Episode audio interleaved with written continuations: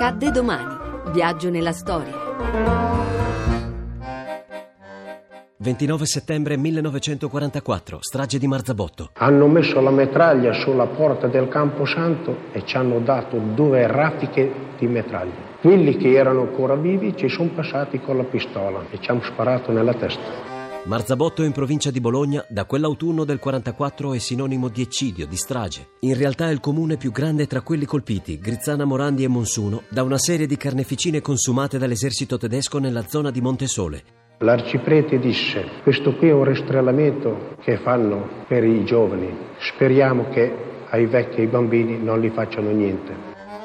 Agghiaccianti le testimonianze dei sopravvissuti. La ferocia non risparmia nessuno. Anziani, donne e bambini vengono sistematicamente sterminati. Si uccide ovunque, persino nelle chiese dove la gente è raccolta in preghiera. Si spara sui religiosi. Il feldmaresciallo Kösserling, comandante supremo delle truppe tedesche in Italia, l'ideatore della linea gotica, scopre che a Montesole opera Stella Rossa, una brigata partigiana molto appoggiata alla popolazione. Io sono l'unico superstite dei quattro cappellani partigiani della brigata Stella Rossa.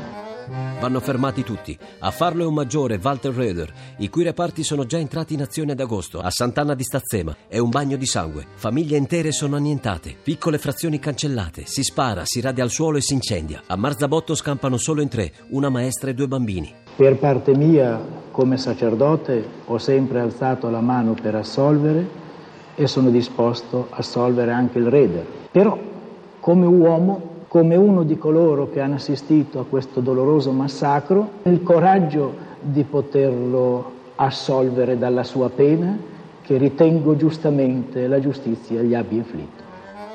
Dopo la guerra, il Tribunale Militare di Bologna processa Reder e lo condanna all'ergastolo. Anni dopo, la grazia del governo austriaco. Queste azioni, è possibile che qualche eccesso è, poss- è successo con, come fanti che improvvisamente non, non ragionano più poi ha subito perdite che però, con, come fu scritto nel giornale, nella stampa, furono tutti adibiti a me, che io sarei responsabile, ma io non comandavo né l'azione, soltanto il mio reparto e il mio processo fu ritenuto responsabile soltanto per le perdite subite dalla popolazione nel mio settore.